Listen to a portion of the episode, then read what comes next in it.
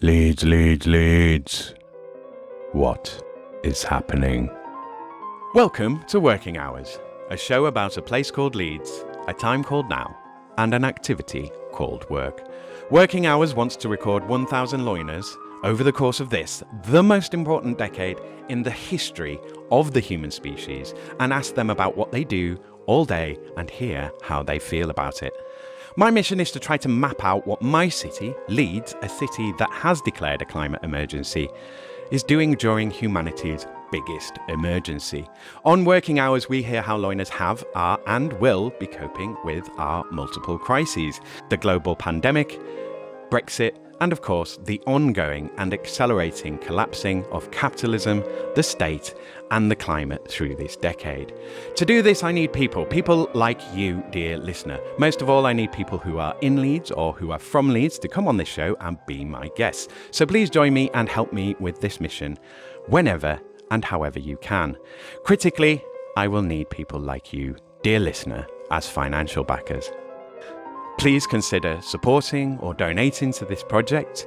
You can do so with a £1 monthly donation via either Patreon or Ko-fi, or you could donate any one-off amount to Working Hours via either Ko-fi or through the Liberapay button on the About page of Western Studios website. Thank you. My name is Simon, and this is all my fault. What did you want to be when you grew up?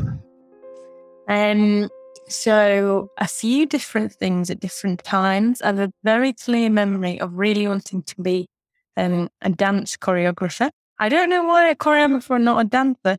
It was definitely keen on the choreography. And I didn't do loads of dancing, but I did enough to make me think that I thought that would be a cool job. And then a little bit later, I really wanted to be a fashion designer. And I still have at my parents' house a folder full of um I'd printed off a template off the internet and I draw I've drawn all sorts of outfits on on people and I have a like a full catalogue of uh, designs that I did, aged probably 13. Cool. Um so but yes, so that all I don't and then I think for a long time I really didn't know, but I knew I wanted to do something that kind of had a positive what I felt was a positive impact. And that's still the case, but that's changed shape over the years about what I guess what that looks like. You're listening to Series 3, Episode 30, and to my guest, Anna Bland. This is another Zoom interview recorded on the 17th of August, 2022. Hello, loves. So, Truss is gone, and it was only last week that her getting the job was mentioned on this podcast. This isn't good, and I don't think it's going to improve massively, even after an election. Going through leaders at one every two years, as we have after 2015, was not healthy for a state. It's a bad sign. Now, post the awful 2019 election, the average is 1 PM a year now. That's a worse sign. To many, this is a big shock, journalists largely. If you are shocked by it, prepare yourself for the rest of this year, never mind the rest of this decade. If, like me, you would like to try and counter the accelerating collapse of everything, and I think we should all be fighting to save the good bits, then I think you have no choice but to ask others to help you. You don't need to raise an army, you don't need to go online and embarrass yourself. You need to build power in yourself and around you. Isn't that the business of work? A final point here if you are working in a business where the standards and conditions and behaviours have seemingly fallen through the floor, this is one of the reasons why leadership matters. A fish rots from the head down. If you have a rule breaking, lying, self serving bunch of morons as your statespeople, then they're going to broadly encourage that behaviour in the culture. I don't think it's just me or just age that I feel I have seen a noticeable deterioration in the behaviours of some British businesses over the long term. As more of our rights continue to be ripped up, and what are they anyway if they can be ripped up, right? Might makes right, right? The machine will eat up through the lower classes until we are either personally petrified or even totally oblivious by the time they turn up to disappear us. Just keep in mind what happens when societies collapse, is all I'm saying. So, spend time with those you love, keep all those you love close to you, physically ideally, Global travel is going to get increasingly more difficult. Be kind to those around you, ease suffering where you can.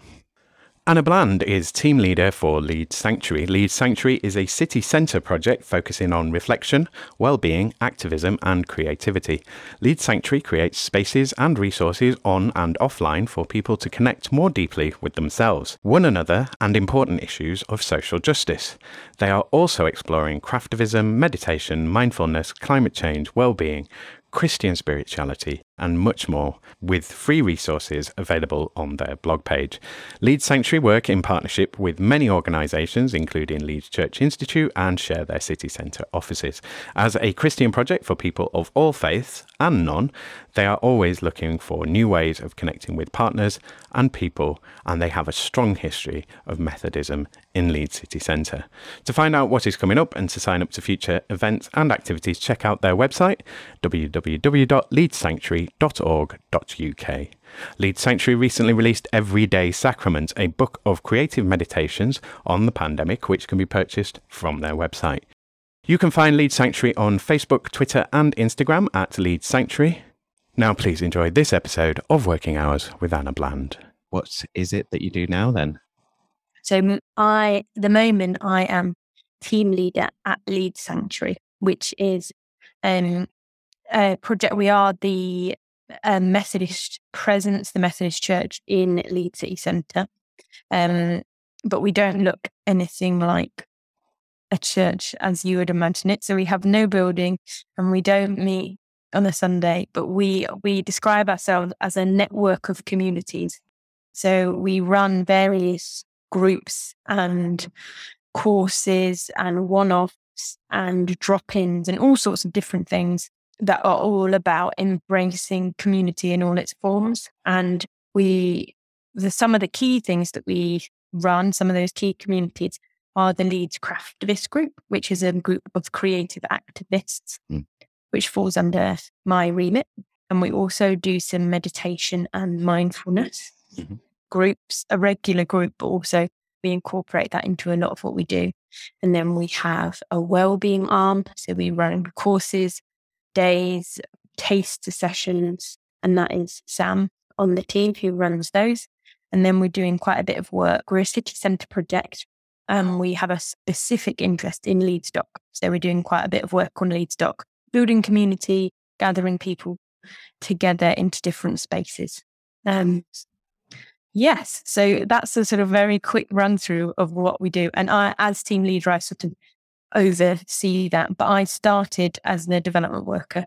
So I came in to sort of see what was possible and, and what what a project, a city centre project might look like in the time that we were in. And I started my job just before the first lockdown.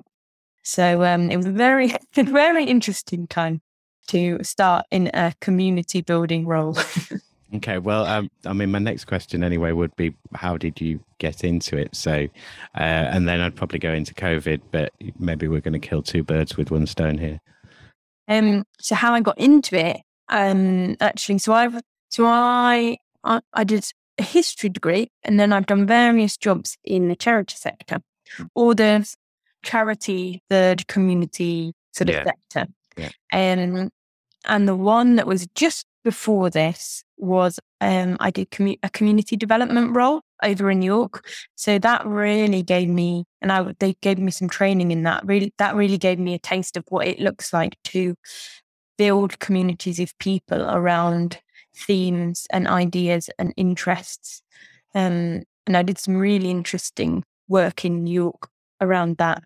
Um, and I guess saw how transformative it can be to be in community with other people and how many people want that. Mm. Um, so I guess that's the kind of basis that I came into this role on. And then I came in and was given such freedom, I suppose, to really think creatively about um, what were the needs and opportunities in the city centre. Mm. Um, and I think I was employed because of my development experience. Mm. But then, then the projects developed from there. And now there's a team of us working on it, which makes a huge difference. It's amazing to have other people alongside you mm. working together for that kind of shared vision. Hmm. Okay, so talk us through um, sort of COVID did you start there before the lockdown or as we went into lockdown? Because I like to look at the comparison of sort of when people did lockdown, whether it was when we were told to or before or uh, or whether they didn't at all, um, and also look at how it sort of changed our work, changed our working patterns, uh, what sort of lasting effects it's had. So yeah, tell us your your kind of lockdown story. I guess. So I had been in role for a few months, maybe just over six months when lockdown one happened. Um, and I had at that stage managed to meet a lot of people, build a bit of a vision about who we might be and what we might do. And at that stage, I had run two in person one off events. That was, oh, yeah, and we weren't even called Leeds Sanctuary at that point. That was kind of them the extent to which something had started to be built. And um, so not very much. Um, although those those events had been successful and we'd seen there was in I'd I'd seen there was interest in what we were doing. Um, but it then when lockdown was called, I was then working from home and uh, the vision had always was to that point that it would be lots and lots of in-person communities, city centre-based communities, um, and that's what it, and events, and that's what it would look like.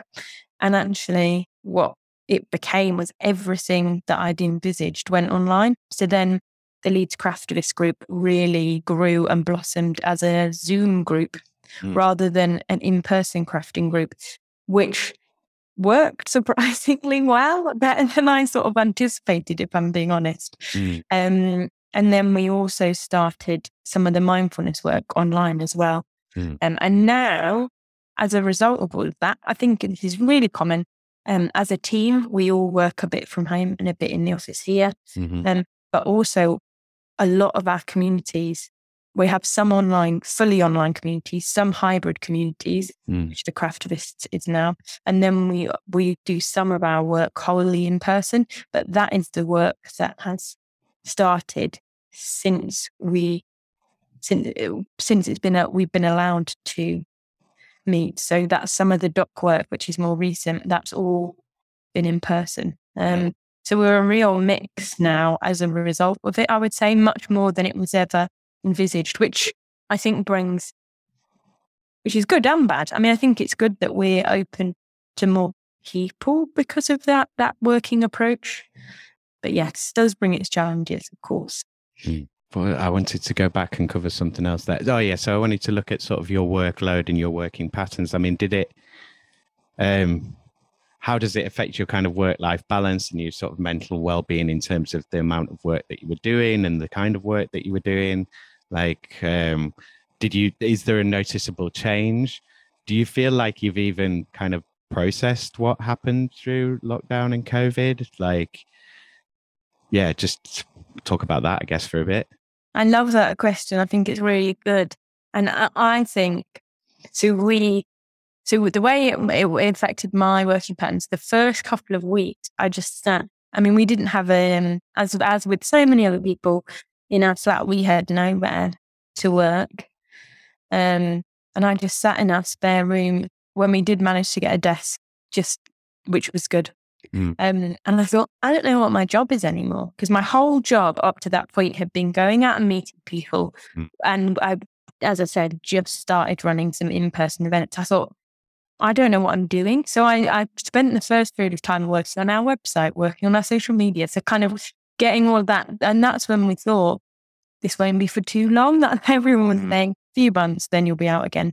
Um, but actually, as things went on, I thought, no, I need, we need to we need to do more. We need to create something that will work for this time that we're in. Yeah. And and the way it's changed, well, my role, my job has changed so much. It's in some ways hard to answer. But I think what I have discovered is some of the work I took on as a result of always being at my desk.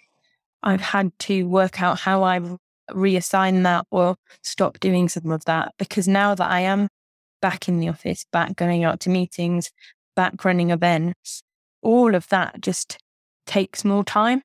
Um, so uh, a lot of the stuff that I was doing maybe doesn't doesn't work like it did or either needed or so then I'm I'm finding it a constant sort of reassessment process really Mm. to work out what what that looks like and what and what how my time is used best, I suppose, for the flourishing of the project.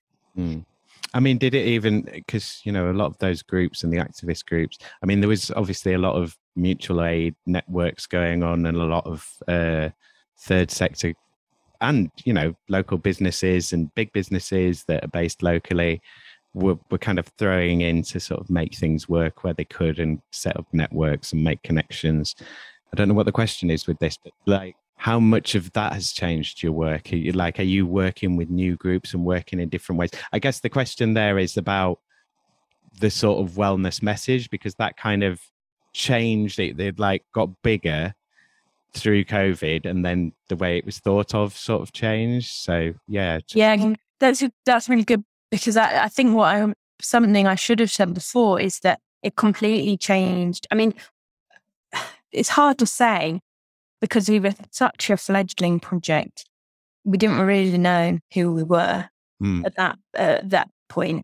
But what I saw so clearly and so strongly was such a outcry for community and positive mental health, and that has, I think, dictated so much of the where the direction of travel for the project. So now the fact that a whole arm of our work is around well-being. I mean, who can say? But I wouldn't necessarily have predicted that that's where we would have ended up. Mm. Um, and in terms of you, your question before about how we processed it, I think it's a really interesting one because so over over the lockdowns, a local artist was writing a weekly art meditation on our website, Mhm. and which were which were like which were well, well received and um, really fitted with who we were and the values that we had. And in recent times, we have published that book. Um, that is a book. So we've taken a selection of them and turned them into kind of a print material. And we did a book launch for that. And people shared. So through the book, there are different themes um, that are really nostalgic to that time. Um, Yeah. And everyone who I spoke to at the end, so we had just, so the author and I spoke, and then um, we had a reflection from a couple of people about their experience of lockdown and how useful the book had been Mhm. in reflecting on that. Um, and everyone at the end came up to me and said, I haven't thought about what that was like since it happened. Mm. I haven't reflected on it. And actually, this event and this sharing has brought it all back, Mm. all kind of flooding back to me about how, what an incredibly strange time. And for some people, I think it was a rich time. And for other people, it was a really difficult time, depending on your circumstances. Um, yeah. So uh, I think it's a good, it's a good question because the only time I have reflected on it is kind of when I've done it professionally, Mm. thinking about promoting this book and speaking about this book. Mhm. Um, yeah, I do. I wonder if it's. I wonder if the fallout is going to be quite long. Well, and I wonder as well how quickly we're going to be nostalgic about it because we haven't really had that yet, have we? We haven't had the lockdown nostalgia yet. It'll come probably in the news cycle, like because everything's happening so fast. It'll probably be Mm. like six months' time. Everyone will be like, "Oh, remember how good it was in lockdown," and then there'll be arguments online about, "Oh no, it was awful. No, it was great." But Mhm. yeah, it was a. The thing that's incredible was even if you weren't directly locked down you you know you can't but notice those changes. Like if you were a key worker going in you knew like when you went to places that were empty or you went to places that were incredibly busy because you were working you know like trying to support people um yeah you knew like it was a complete break from the everyday. Although for a lot of people i guess it felt the same just sort of going in doing the same job when you know if you work in a shop or something Mm. but the conditions were different as well so they had all new regulations and Yes, and there were all those signs up in shops saying, "Please don't harass our staff" and things, which was Mm, quite shocking, really. mm. and then change changing payment methods, like the amount of places now that won't take cash. And a lot of times that's kind of annoying now because it's like it's legal tender, take the cash. uh, so I will go from there into uh, we'll get Brexit out of the way. So um, since we have Brexited, have you noticed any change in your work, either for better or worse, or no change at all? Mm, I think I find it hard to say in some ways because because we were such a new project and then there was lockdown and and Brexit was in the midst of all of that.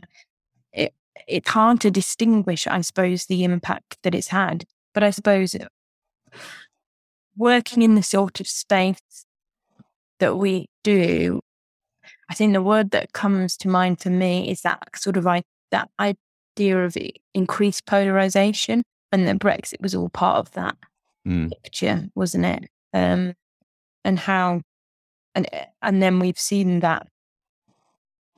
I think it's always been the case, but I think it feels it feels very real at the moment, and mm. I guess lockdown and COVID brought that element along with it. Yeah, what people's approaches to lockdown?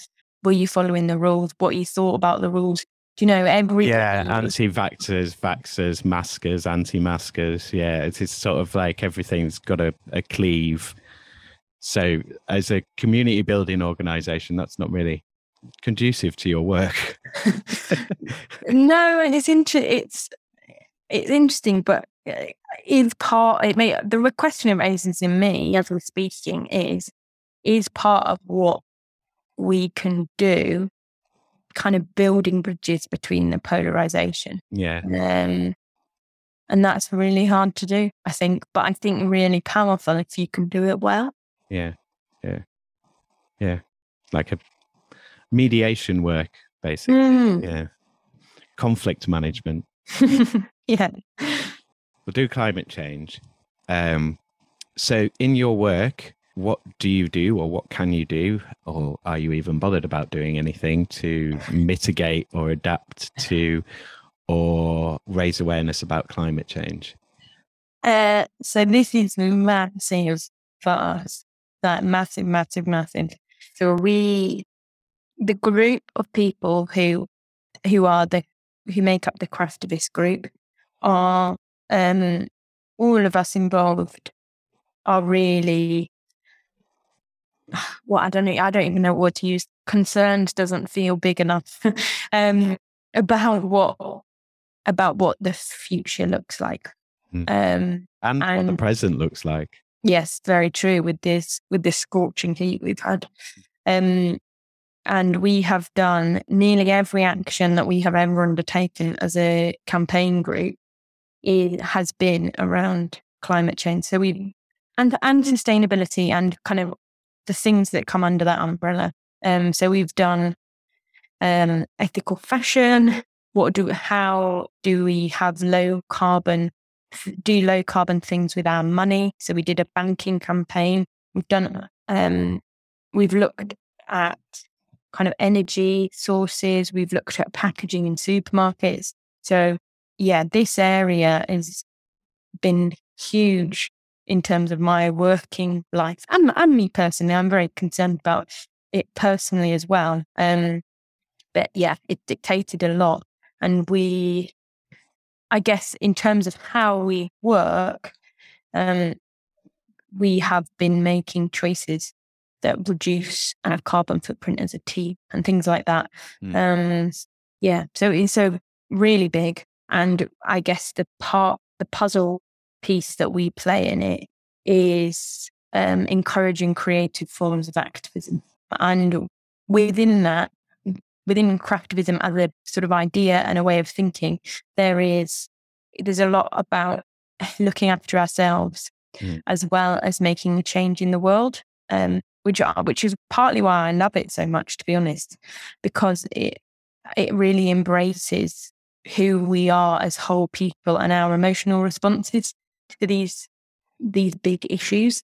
Mm. Um, so we've done a bit of work on eco anxiety, and we always include some meditation and mindfulness in the work in the craftivism work that we do because to me if people are ending up in a place of despondency guilt and shame around climate change that is not sort of fertile ground for change making mm. so we need spaces where people are built up and we can find hope which can be really hard on this topic sometimes mm. um, and that we and building community around that building a hopeful community has always been really important to me.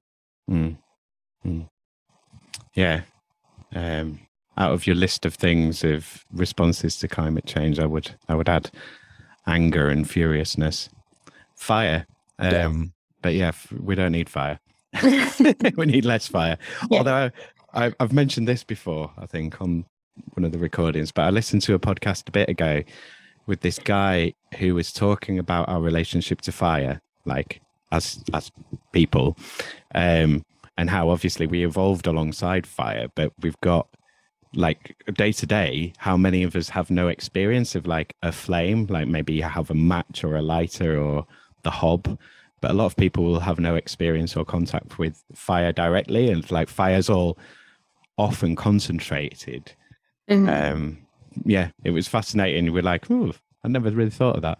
Uh, yeah, and then thinking about the the destruction that it, that it's causing around the world in wildfires, and seeing the, the firefighters dealing with that. That's an interesting thing, isn't it? That that actually a lot of us are protected from that. Yeah, from the experience. Mm-hmm. But I, I mean, I don't know if you've ever been near, like when I was in Australia, um, they were having one of the thousand year droughts. Uh, and it was South Australia I was in, and we were out somewhere, and you know, the, half the state's on fire, and you know, the sky going orange and stuff, and just soot everywhere. It's quite scary, sort of seeing, and you can feel, you know, heat for ages. And yeah, I saw photos from someone as well who'd been kind of there. There was a photo of the car in, you know, like all the flames orange behind, and then afterwards, just like the amount of uh, ash left on the vehicle. Mm-hmm. It's madness. Mm-hmm. Yeah, very scary. Mm. So I want to go into before I move into social media and before I move off sort of climate change. I, I've got to we've got to talk about God, and we have to talk, we have to talk about vocation. Um, so you know with with vocation they're sort of like calling jobs um they i've i've spoken to people who you know have seen their work as vocational but i also want you to maybe talk about the rewards of that of like you know how well paid it should be or who it should be for and like so if i can just get you to speak on the kind of vocational aspect and then obviously that you anything that you want to sort of cover there Mm, interesting. Uh, I yeah, I definitely, I definitely would see what I do as vocational and something that. I mean, so this is it's very sort of Christian language, but sort of being called being called to something for a certain time. Um, yeah, and I think for me, it's a lot about skills and interests and um yeah, there's this beautiful quote which I'm going to ma- completely massacre, but that says that what we are called to is where our heart and the needs of the world come together at a, at a point. And I suppose that's what I see in my role that I had a certain developmental skill set, and I was looking around at what at where there was need and where there was opportunity and yeah those those things coming together in this place. And and there, there's definitely a, a safe element to it for me um, in doing this work and in all the work I've done I, I think um, I, I guess when you were asking what I wanted to be and that I wanted to have a positive impact I think right from the beginning there was that that influence on how I saw the world and how I saw myself within the world, I suppose. So yeah, I think that I'm re- I'm passionate about people finding ways where they they can use their voice to make change. But I'm also really passionate about people knowing themselves well enough to know how to look after themselves, Mm. if that makes sense. And I think that's sort of um, our take on well-being because Mm. we were quite tentative about using that word because it's yeah i think it's increasingly layered with meaning and often that meaning is around you need to spend a lot of money or it's it's like it's all become part of the capitalist system. And you read awful things about the the net worth of the well-being industry and stuff. So we were quite and and one of our values as an organization is actually flourishing and not well-being because i think we feel the word flourishing takes a much wider understanding, a bigger, wider understanding of what it means to be well. That means something more if you say what we want for you is we want you to flourish.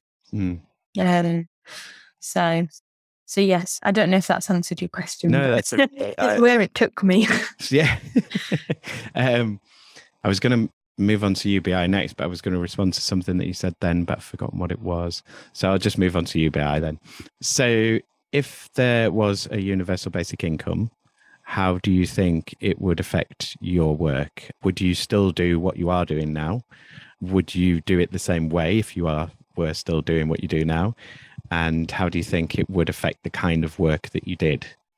well, I suppose, like, how would it affect your role, you know, for the workload that you were dealing with and the kinds of work you were dealing with? Yeah, it's really it's it's interesting you're asking that this week in some ways because we've just decided that our autumn to winter campaign this year is going to be all around cost of living. Mm-hmm. And that feels such a relevant point to to that. And what might it mean? That raises questions for me. What might it mean if we did have a universal basic income Mm. for the for this crisis that we are in and entering a worse phase of? um, yeah, I mean, I, I suppose that some of what we do is around uh, inequality, Mhm.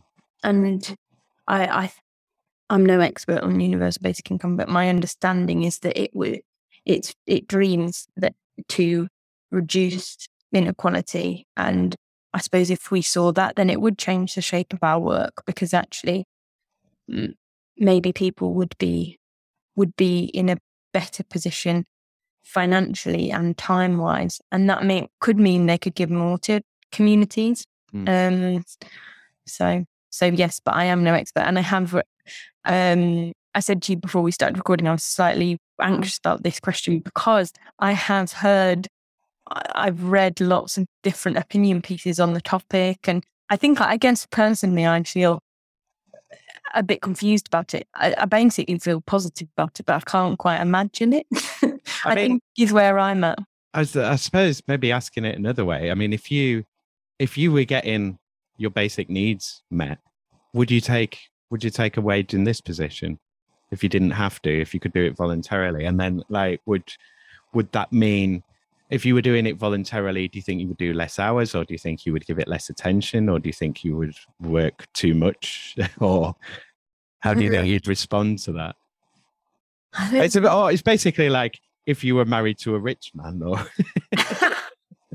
if so if you had a, an, a you know like a posh patron who paid for everything for you it's a vocational role so you'd definitely be working you'd definitely do something you'd want to be doing something Oh yeah, I would definitely do something.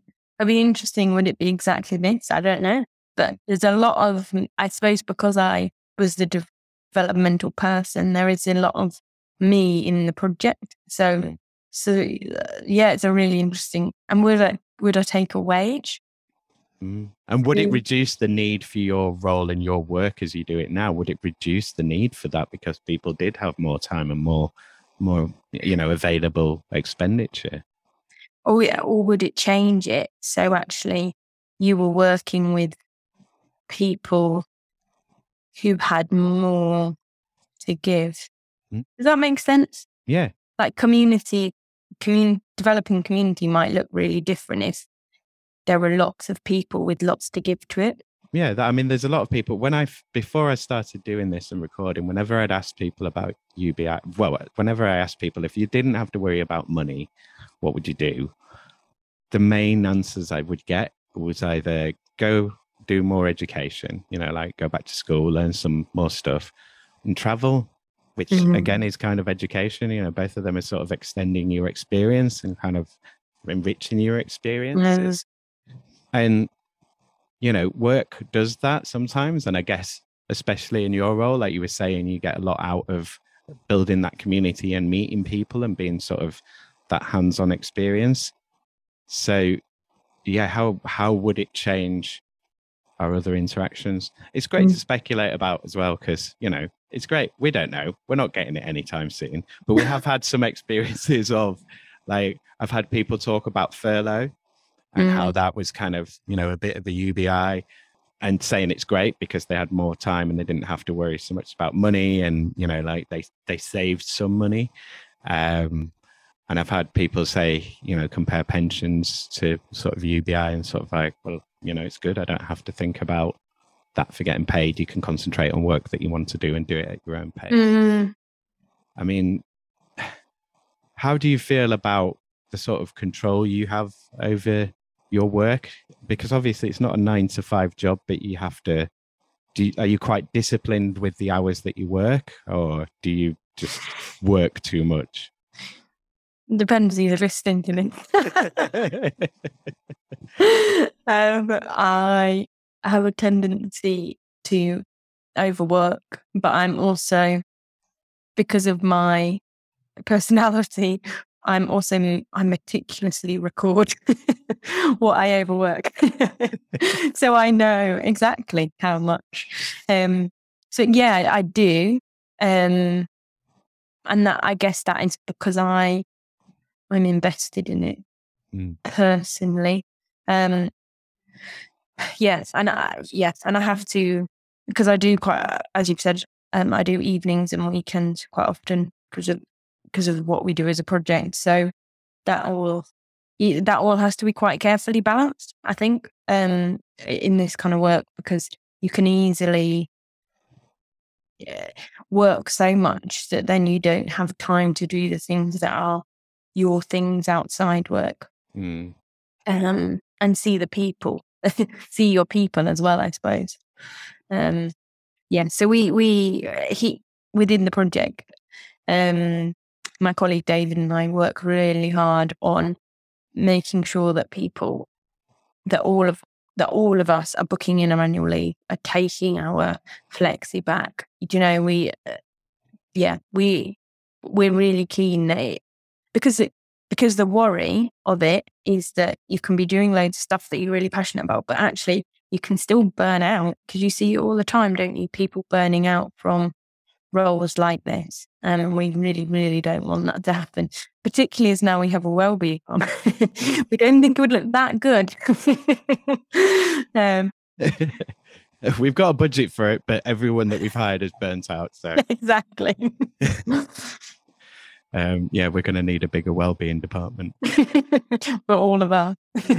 well, I mean, one of my themes as as I've done this, as I'm going through this, is just you know, and as as a kind of climate solution as well, it's uh, and as a response to COVID, work less. I mean, it's easier said than done, but um, I think all of us should just work less and like put loads of people out of work. And yeah, you know, like idle hands get up to mischief, but as well, people do things, and if they've got the funds to be able to support themselves, and they don't have that pressure, then I think they can do more. You know, like they can be more constructive. If you take the pressure off, people can do things like volunteer. You know, you can do more when you've got more energy and you've got more time and you have more control over your time. I think that's from my experience. But yeah, that's mm. kind of the position. I think work less is is kind of a good goal socially because it's just we're kind of encouraged to go faster, do more, be more efficient. And then all of that efficiency, then as we saw with the lockdown, like it kind of crashed the system because there was no slack. Mm. And in terms of resilience, I think it's good to have that kind of you need reserves of energy and you need mm. to sort of go in and out. So I've talked about before on the podcast sort of working not quite seasonally, but like how with the sort of nine to five, it makes no sense to me to do that into winter because it's like it's dark, it's cold, it the world's kind of telling you to stay home. it's like don't don't do the same amount of hours, do less, do more when it's sort of more seasonal work as well. Mm. This kind of breaking down the uniformity of things into like more specifics again. I think we are both seeing, and I think is is needed. But uh, yeah, that's my speculative rant over. but and I think what that was bringing up for me was that so much of it is about knowing yourself well enough to know what you need in there. So what you're saying about winter working and what that might look like. And then I'm thinking, oh, but maybe I'm going to work less in summer when it's Mm. nice weather, so then I could be out more, and I would work more in winter. To, do you know? Uh, and I guess it's working out what is what is knowing yourself well enough to know what is going to work for you and is going to make you happy. Mm. I guess, um, at a very basic level. Um, yeah, and that that isn't always easy because we're so influenced by the society in which we live and the pressures and the expectations of other people.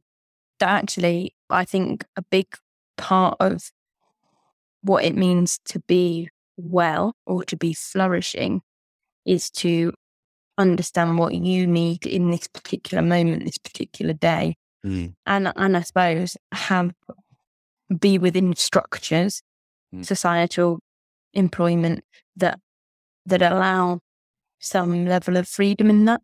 Mm. More and more of us have to do social media as part of our work, uh, either sort of looking at it or creating it or just dealing with it. How much time do you have to put into social media? And does that time that you invest into social media, does that get rewarded in terms of like your work? Is it is it benefiting your work and can you see the benefits of that social media time?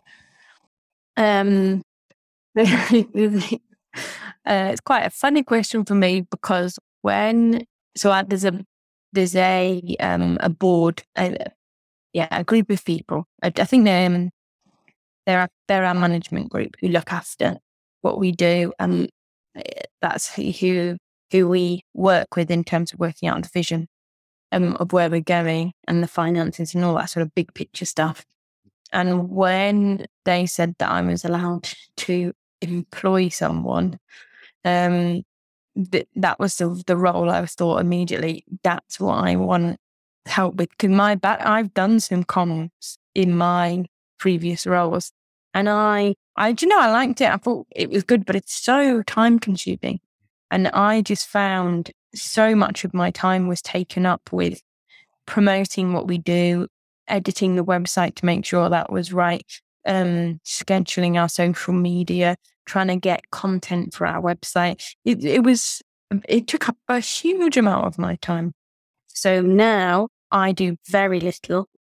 Um, I do, I guess we have some kind of WhatsApp groups, Facebook groups that are communities of people, and I would spend time in those. But I don't, I do very little of the actual posting or marketing elements of Leeds Sanctuary. Um, because I think it's really important.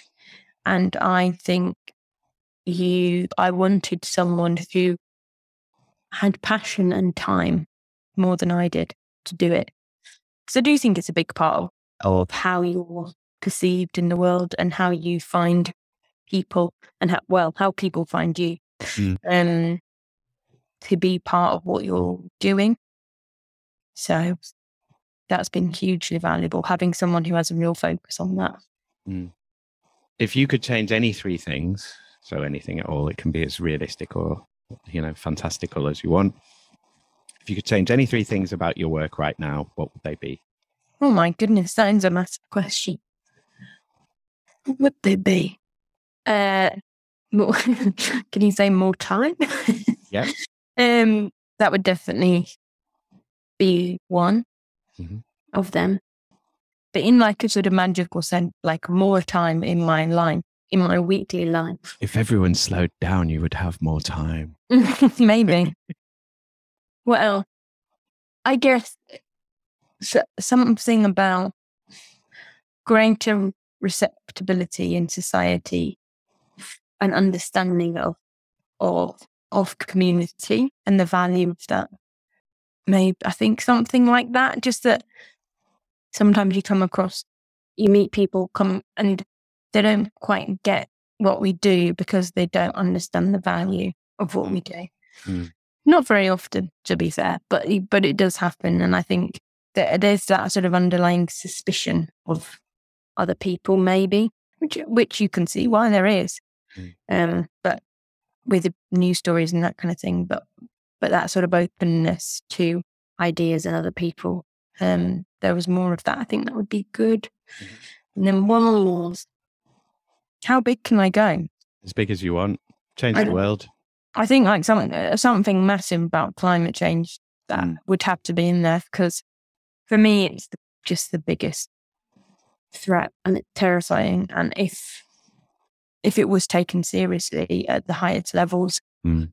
of business, politics, uh, everything, Mm. then I think that's when we would see real transformations.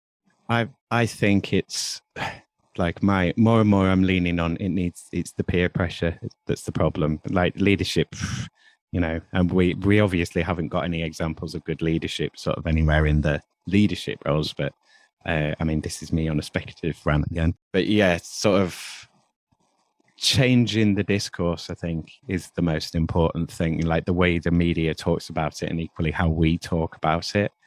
You know, like the amount of things where I see sort of people talking about the future or a future and not even mentioning it you know like just talking about as as things stand if they just stay the same right now my projections are this for like how but it's like things are obviously not going to be like that they're not like that now and they're going to get less and less like that so i think as that comes more and more into our language that's that's when you sort of see more change but through this i know that there's you know there's a lot of work going on that you don't hear about.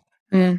And the other thing I'd say as well is like the appetite for people to sort of, you know, know and be doing stuff and be working on it and not go into work and not make a big impact. Like, you know, I, I, I haven't come across anyone who's sort of like, no, I don't believe in it.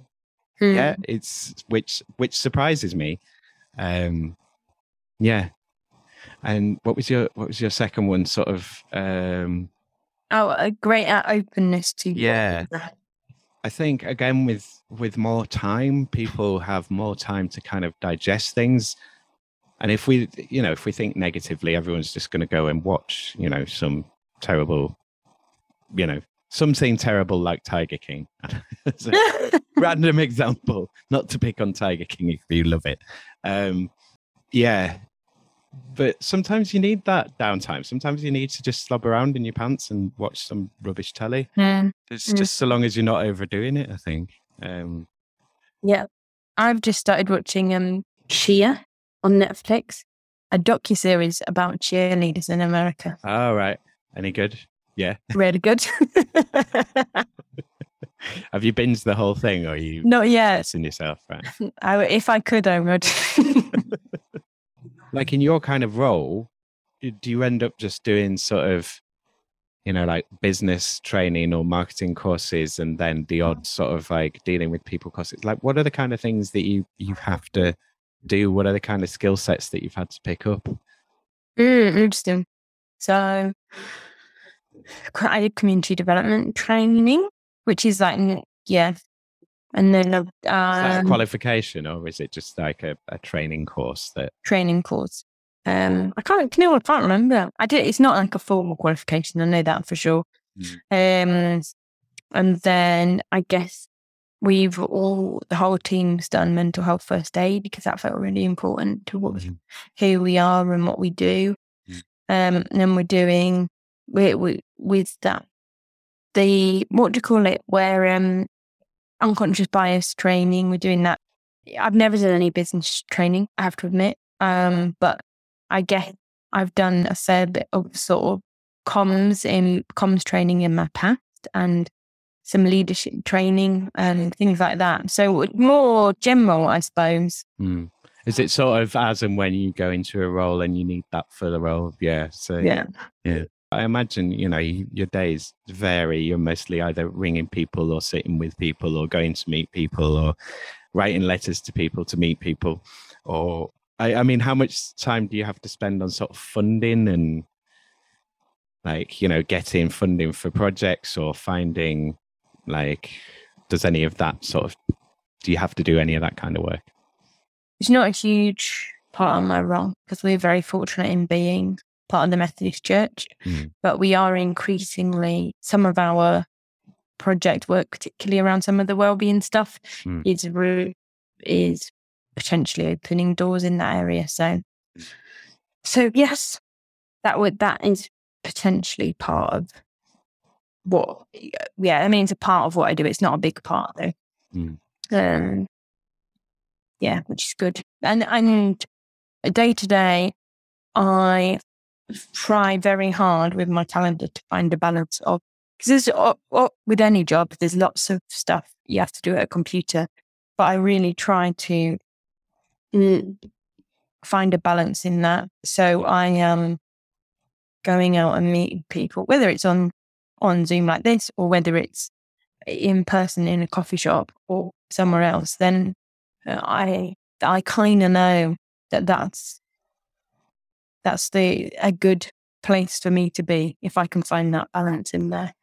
Um, yes, because my I prefer being out and about. That's very much my preferred space, but completely see that actually all of that computer based stuff is a necessary element of what I do. Um, and and sometimes if you've been out, I, so I'm an I'm an extrovert, so I I this doesn't happen all that often, but sometimes it is really nice to think, okay, like today I'm having quite an office space day, and Mm. sometimes I really like that.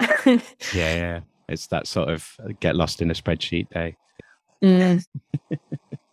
I mean, on the cost of living stuff, are you like what kind of support are you having to offer? Is it kind of like going back to supporting in the level of COVID, or is it a different experience, or are you preparing for kind of the worst for winter, or like what's what's the thinking work wise on that?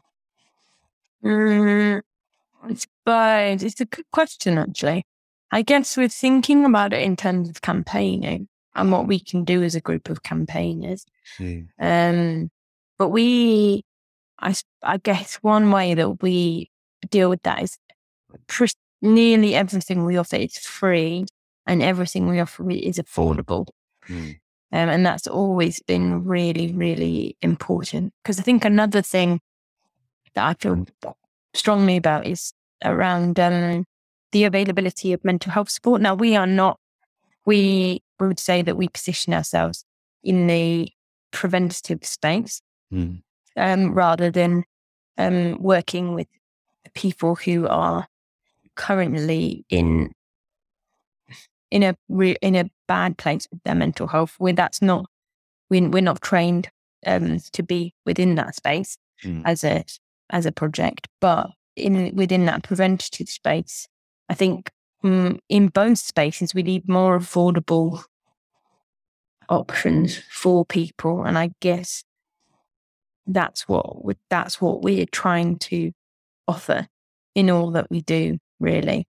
Um, and that so cost does not have to be a barrier to being part of anything that we do. But Yeah, then it has to be, you know, it has to be hyper local, doesn't it? It has to be something because, you know, transport becomes a cost. Or Yeah.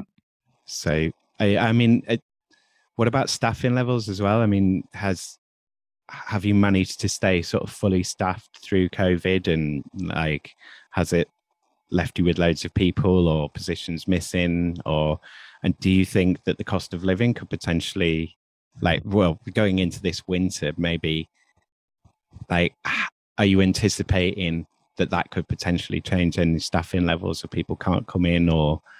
Well, so we so to be honest, over COVID, mostly in that time it was just me. Um, and actually the team has grown since that time.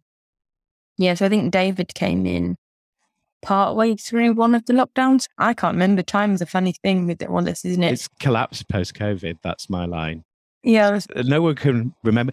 I'm I'm sort of fading the question out as well. I think I'm starting to change the question because I think we've reached the point now where it's kind of we can't really remember it mm. Because we kind of suppressed it. It's like, no, it's over. That never happened. That's done. That's not happening. It's all done. And then now we've, you know, when I ask people about it, they, it, it's fuzzy. Yeah, yeah, yeah, yeah. I think that's what I'd say. So then we've, so then other people other people have come on to the team since that time, I mm. guess. So, yeah, tricky to answer. Yeah, because I mean, there will be people who, I suppose it becomes a weird question of like, is it more cost effective for me to pay for transport into work to use their heating and electricity or to stay at home and not pay for that transport and use my heating and electricity mm. or to stay at home just using the electricity for my computer and not having my heating on? like, um, yeah. Yeah. I think there's going to be loads of people who are in really tricky situations like that. Yeah. I mean, I haven't covered sort of, um, you know, the kind of digital exclusion stuff. I mean, when you were through through lockdown, and then again with this, I mean, in terms of your outreach, do you feel that you you're quite good at finding people who need to be reached and like is that process quite easy or is that where the real slog is Mm, mixed. different, different responses to different things that we've tried because we're still new. and Everything that we do in some ways is a trial. And also the whole landscape feels like it's constantly shifting. Mm. Um, so some stuff that I thought would be really hard to promote has been dead easy. Mm. Some stuff that I thought would would be really popular then isn't. And you think, oh, okay, this is all like new, let's new information to try and work out where people are at and what people want. And um, yeah, we're doing quite a lot of feedback gathering at the moment over the summer when things are a bit quieter mm. to try and work out where people are at and what people are interested in and what people want to be part of. And so, yeah, yeah, it's, it's interesting. I, the digital exclusion thing is really came up a lot because some people say well, everything that you for for that period when we weren't allowed to meet up. Mm. Um, I didn't know what else you could do that wasn't digitally exclusive because mm. you weren't allowed to see anyone. Mm. Um, so I and I think that's probably why we've moved. We've sort of become a bit of a hybrid project. Although I've never thought of us as that, but this conversation has made me think that mm. it's so that we are we have an offer because then there are people who I've worked with who say actually because of my health, my men, my physical or mental health, I find it hard to leave the house. So then you think, oh, so actually that house, it's about thinking about how you can be the most inclusive you can. Mm. Um, and I'm not saying that we, like, I'm sure we've got a long way to go, but we do, we're trying, I guess. Mm. Um, yeah. Yeah, it's that a- access issue. Mm. Like, you know, how do well, and also how, how do I get my service to everyone and to well, not to everyone, but to the people that need and or want it. Yeah, I know. Um, how do you sort of uh, negotiate the kind of? I mean, as we sort of spoke at the beginning there, and you sort of like mentioned it being Christian language in part of the interview. Um, like how do you sort of deal with the inclusive inclusivity exclusivity of that of like you know dealing with people that are potentially threatened because they're they're kind of like i don't want to be involved because it's god or this mm-hmm. god or um and then but also being accessible to as many people as part of your own kind of mission so yeah like how do you deal with that kind of aspect of being open and accessible, um, but also then the I suppose the recruitment side, for want of a better better terminology. um, but yeah, the the kind of promotion of the the church or yeah, like how just talk talk a bit about that. It's a really, it's a really good question, and it's something I've thought about an awful, like a lot, so much, because how do you um speak about um because we are we are a Christian project open to everyone, and everything that we do is open to everyone, and we're not. And yeah, yeah, how? But some people will be put off just by the fact that we say that we are Christian based, and yes, I, yeah, I don't. Uh, to be honest, we we have loads and loads of conversations about it as a team, and okay, how do we how do we word this so we have integrity about who we are, but so we're non-threatening? Because I'm I'm so aware of how threatening that can be to an awful lot of people, and often for very justifiable reasons. Um, so we try we try. um, and actually, we're doing some focus groups, and some of this this is going to be some of the questions that we're asking of are we getting this right so that people who have a faith think, oh, that's the kind of thing that looks interesting to me, but also people who don't can also think that uh, that also looks interesting, and I'm not threatened by by the way they're presenting themselves. And you can't you can't get it totally right. That it's impossible uh, to hit that for every single person. But I suppose it's finding the balance and us being true to who we are mm. as well.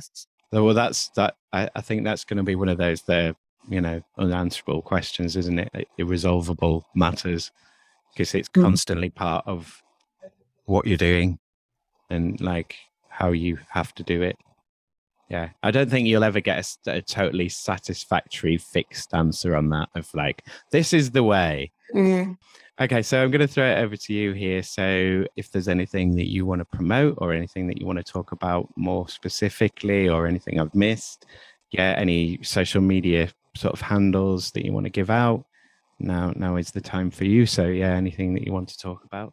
Great, thank you. Um, yeah, so on we are on various social media platforms, and on, on all of them, we are at Leeds Sanctuary. So we're relatively easy to find.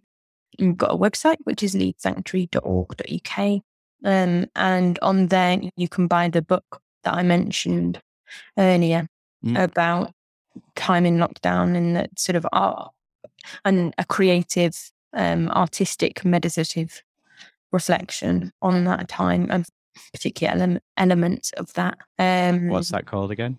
It's called Everyday Sacraments. And yeah, and I guess also uh, uh, if you go on our events page, we've got communities and we've got events. So if you just have a, if people have been interested by some of the stuff I've been sharing, then there are lots of different ways of plugging in with what we do, whether that's reading a blog. We've got we do some meditation stuff that you can listen to on our website. Mm. Um, or if you want to come and join one of the regular communities or events, or if your organization wants some well-being work, we can kind of, yeah, there's all sorts of different things that we do. I'm sure I've missed some, but um, there's all loads of different ways that people can get involved. So I also want to go back quickly to uh, when we were sort of talking about again the the sort of level of openness in society. I think as well, sales is a big part of it. You know, a lot of a lot of our time is spent drowned in adverts, and when it's not adverts, we are selling to one another. I mean, a lot of our work is selling, or even our work has been turned into sales. Like the same way that social media has become very marketing, and we have to do more and more of it. Um, I think that it builds connections, but I don't and it it kind of is an exercise in trust in that you're building customer bases and you're building that trust relationship with people but it's also the sort of i've got to take advantage of you slightly. It's a weird social relationship i think. Um so i'm not sure that's particularly healthy for us as as creatures mm, and do you think that's true in our personal relationships but I, I, I think it's got to bleed into it. I mean, that's why I want to look at work largely because, you know, it's how we think of work, and you know, is work just something that you get paid for?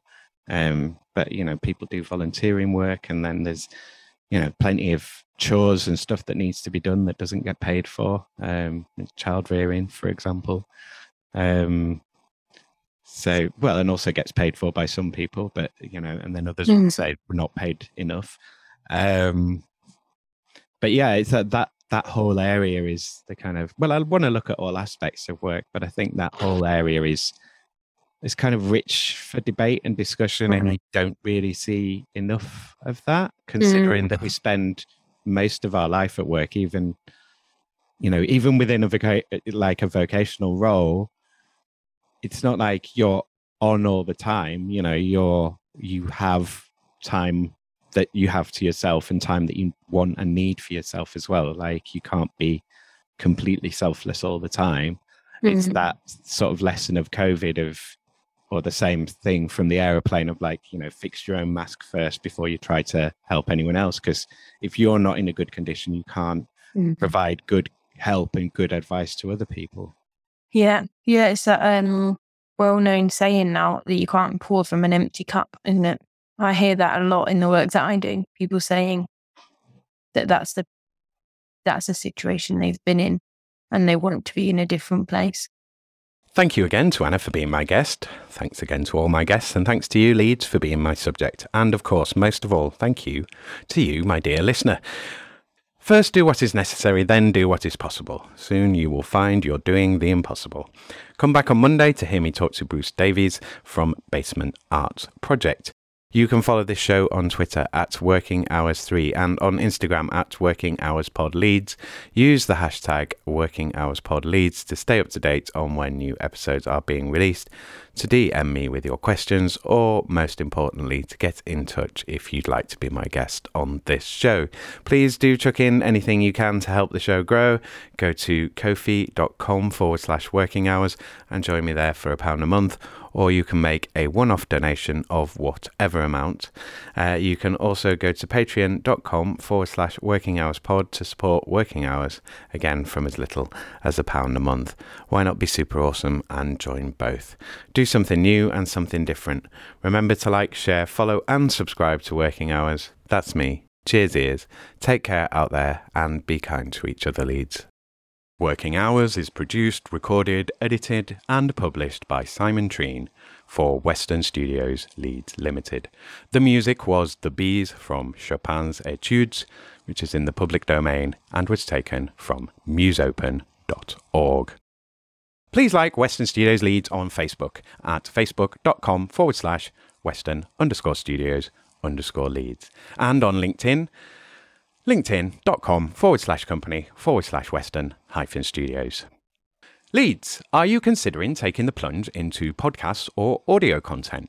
Then think Western Studios for support, advice, and guidance on getting it made. At Western Studios, you work with a real life loiner who is actually in Leeds. Not a piece of software, not a course of articles or a series of live chats and video courses, but me, a person in physical place based reality. If you want to work with me to make your podcast or any digital audio content in Leeds, whether it's for your own cause, your publicity campaigns, to promote your products, increase your sales, or just to create your own passion projects, then get in touch with me, Western Studios, now. Don't wade through vapid articles and videos and podcasts about how to make podcasts by disembodied virtual people on the web. Get on with making your podcast now, and then when it gets hard and expensive and it all goes wrong, which it will, then call Western Studios to make your podcast with you or even for you. Western Studios will take on your podcast's boring, time consuming, and painful admin, recording, editing, transcription, whatever. Tell me about your podcasting pain points, and I can make it all better for you. I feel your pain. For a charge, I will share it. Remember, podcast work is work. Leeds businesses, Leeds campaigns, Leeds brands. Got an inkling that you'd like a podcast but don't know where to start? Contact Western Studios at makemypodcast at western-studios.com and we'll start making your podcast straight away. The first hour of arranged consultation and pre production time is free. £25 an hour after that for editing, recording, production. I can also arrange hefty discounts for the right project. So tell me your idea and your budget, and I'll tell you what I can do for you. What do you have to lose? Time, that's what. Time is running out. The best time to make a podcast was 10 years ago. The second best time is right now. Writers in Yorkshire, what are you doing with your lives? Hopefully, you're writing. Well, I know there are listeners out there who want to hear great original writing performed as audio content that is about and for and has been made in Leeds. How do I know this? Because I'm one of them loiners what wants it. Help me make your old screenplays, unpublished novels, unperformed plays, stories, poems, and performances, whatever you got, baby, and make it as podcast content. Is your work arty, salacious, pulpy, strange? Good. Is it unfinished? Good. I can help you with that too. I can work with you to find actors, musicians, and voiceover artists and quickly realize your projects. I get practice making the shows, and you get a finished, performed, and published version of your writing. Save yourself the hassle and the headache of making your podcasts on your own by working with me instead.